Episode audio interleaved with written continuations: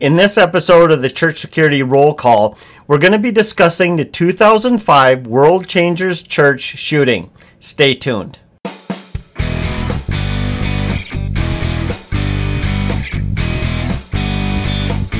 Hi, this is Chris with Sheepdog Church Security, and this is your Church Security Roll Call. Today we're going to be discussing the article, The 2005 World Church Changers, uh, I'm sorry, World Changers Church Shooting.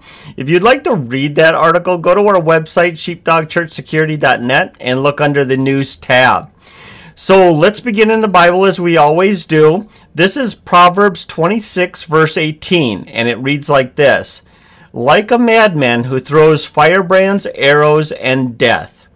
So, we're going to be discussing a shooting that was very bizarre. It was very um, uh, kind of inexplicable. It, I, in, I'm saying that word wrong, I'm sure, but it was very difficult to understand why this person did what they did.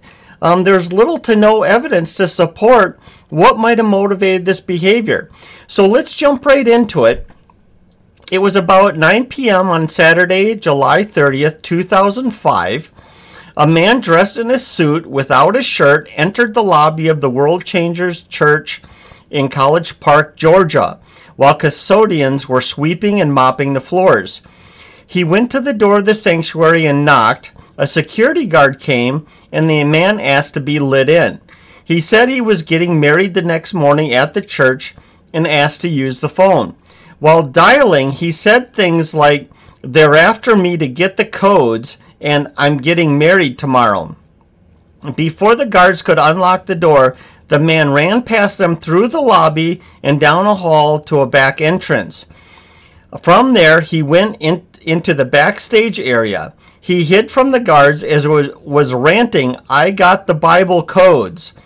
Since he was uncontrollable, the guards, who were unarmed, called 911.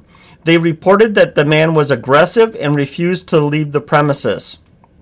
A Fulton County police officer responded. The officer attempted to get the man to calm down, but he wouldn't. He kept hiding and moved to a hallway behind the pulpit. When he charged the officer, um, the officer was able to fend him off with a baton. The, um, but then the officer reached for his gun and the man charged again. This time, he tried to grab the officer's gun, and the officer shot the man, fatally wounding him.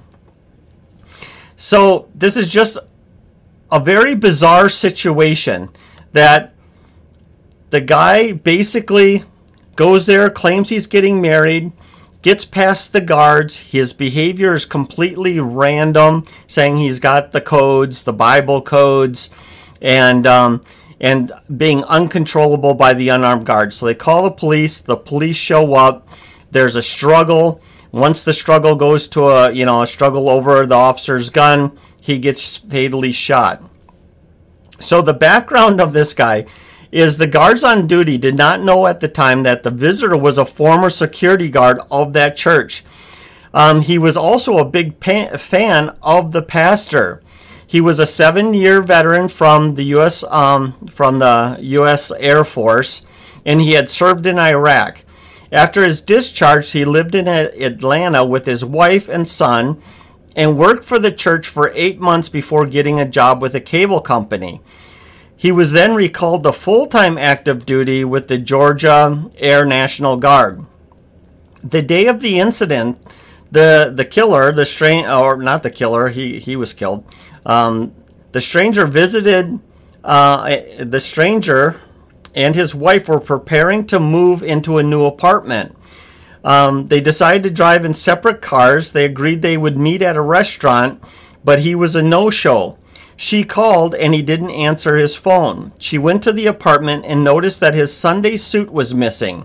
Even stranger, the man called um, called his close cousin and asked her to meet him at the church that the next morning. Putting this together with what he said at the church makes um, it appear as if he was delusional. So basically, he's nothing's making sense here. Him and his wife are in the process of moving from one apartment to another, and he they decide they're going to take separate cars. You know, you can imagine, you know, lo- loaded down with all their stuff They decide they're going to meet at a restaurant, but then he just doesn't show up. So he goes home. Apparently, he goes back to their first apartment, gets his Sunday suit, puts on his Sunday suit. He puts a, one of the odd things is he had no shirt on. So it was basically he had his pants and his jacket, no shirt. He then goes to the church, makes these claims that he's getting married in the morning, then that he has these Bible codes, all this strange behavior, and he's ultimately shot by a police officer. And there's no indication anywhere from his wife or witnesses or anybody to even understand what in the world happened here. You know, he was not diagnosed with PTSD, um, though he could have had PTSD for all we know. But the interview with his wife, you know, suggested that there was no signs of mental illness or anguish or anything. There's no problems with their relationship. The the biggest thing that had occurred is getting recalled into the National Guard, Air National Guard, with the potential of deployment. Um, the next thing was, you know, was he on any sort of drugs? Once again, there's no indications that he was on drugs at all. In fact, his wife said if he did take any sort of hallucinogens, it would have been the first time of her ever knowing that he ever used drugs of any sort. Um, one another thought that possibly could be what was going on here um, is potentially it was suicide by cop. I know some of you know that as many as 25% of all police officer, uh, you know, police officer related shootings um, are suicide by cop. And so, could he have been committing suicide? But once again, why? Was he on drugs? Did he have some sort of mental break? Did was it PTSD? You know, what's going on here? There's no indications at all of what of what was going through this guy's mind. Now, he didn't hurt anybody else. Um, it was only he, it was only him that was shot and killed by police for fighting over a gun. Um, I, my tendency is to think that either it was a sudden, uh, inexplicable mental break that potentially turned into a suicide by cop. You know, he had worked there before, so maybe, um, maybe he knew that if he went there and he provoked them enough, they would call police, and maybe he figured if he could provoke police enough that they would shoot him who knows? There's really no answers to this, and and this was a thing. I mean, this was an, incident that happened in 2005. So we're talking 17 years ago, and there's really no new information to explain it. So the lessons learned that I, I feel like we need to focus on is this is we we never know, right? We never know about anybody. We really don't in this case, this guy was, you know, apparently happily married. Um, he was, you know, a seven year veteran of the um, Air Force. Um, when he was deployed, he was a staff sergeant. That means he was probably ground support. And if anyone knows about how the military works, generally the Air Force is very protected by the Army and or you know uh, soldiers because of the expense of the planes and the expense of training pilots and all that kind of stuff. Um, the Air Force is in charge of a lot of logistics type stuff, like, you know, they move um, using the planes, they move equipment, beans, bullets, and all that good stuff. And so you, we wouldn't think that just being in theater, just being in Iraq, in, in the area that he was at, would have caused any sort of trauma. Now, people are different. Some people are affected by what some of us would refer to as smaller things, but to them, that was the biggest, worst thing that they've ever experienced. And so for them, it was PTSD, could cause PTSD, where others, you know, have a little bit more resiliency. Um, so maybe the threat of the deployment was acting up. Maybe it was the interruption in his civilian life. We don't know. But at the end of the day, we really don't know. You know, I, you know, talking about dealing with people with mental illness. A lot of times people will say, well, they've, yes, they have some serious problems, but they've never really hurt anyone before. Well, the thing is, is this is there's always the first time, right? Um, and we never know when that time's going to be. So if you're dealing with somebody at the church and they're showing signs of intoxication or, or you know, mental illness, even though they may ne- never have hurt anyone before, that could be the first time.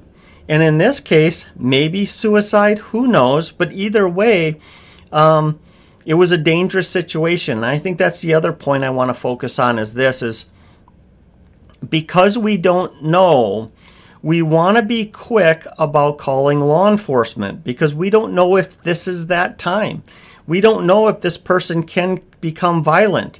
And if they're running around saying crazy things like they have the Bible codes or or you know behaving like he's got you know he I, I, guess when he was in the air force he was like in computers and logistics and stuff like that um, you know claiming to have some sort of like you know almost like he's being chased down by you know um, you know foreign agents you know trying to track him down like some sort of you know hollywood movie he's perceiving that these things are true and um, and who you know we don't know. It's we, but what we do, can suspect or at least believe is that these people are going to continue to get amped up. We can try verbal de-escalation. We can do all those things. We should be doing all those things, but at the same time, calling law enforcement.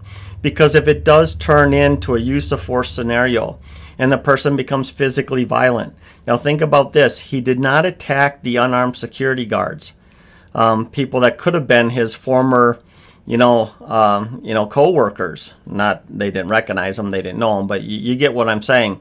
You know, he could have sympathized with them to some extent. He never, he never attacked them. But when the police officer showed up, um, that's when he started to display his violence, and that's why I kind of think it was suicide by cop. But either way, you don't want to be at the receiving end of that. So call law enforcement as soon as possible when you're dealing with somebody who's clearly struggling with um, you know mental illness or intoxication.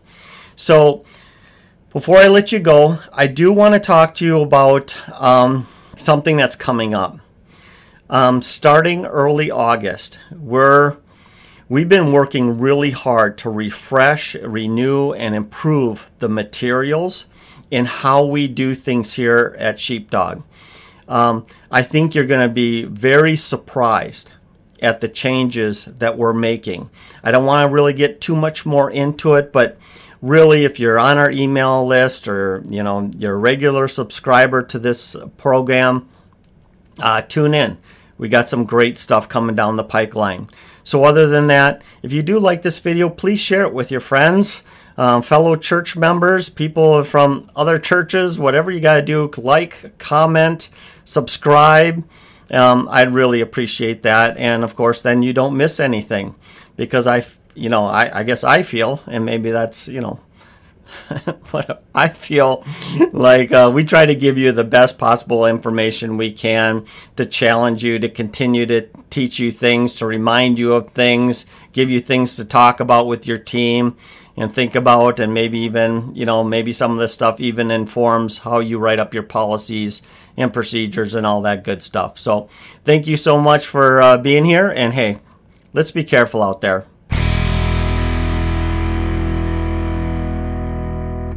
This program is made for informational purposes only and should not be taken as legal advice.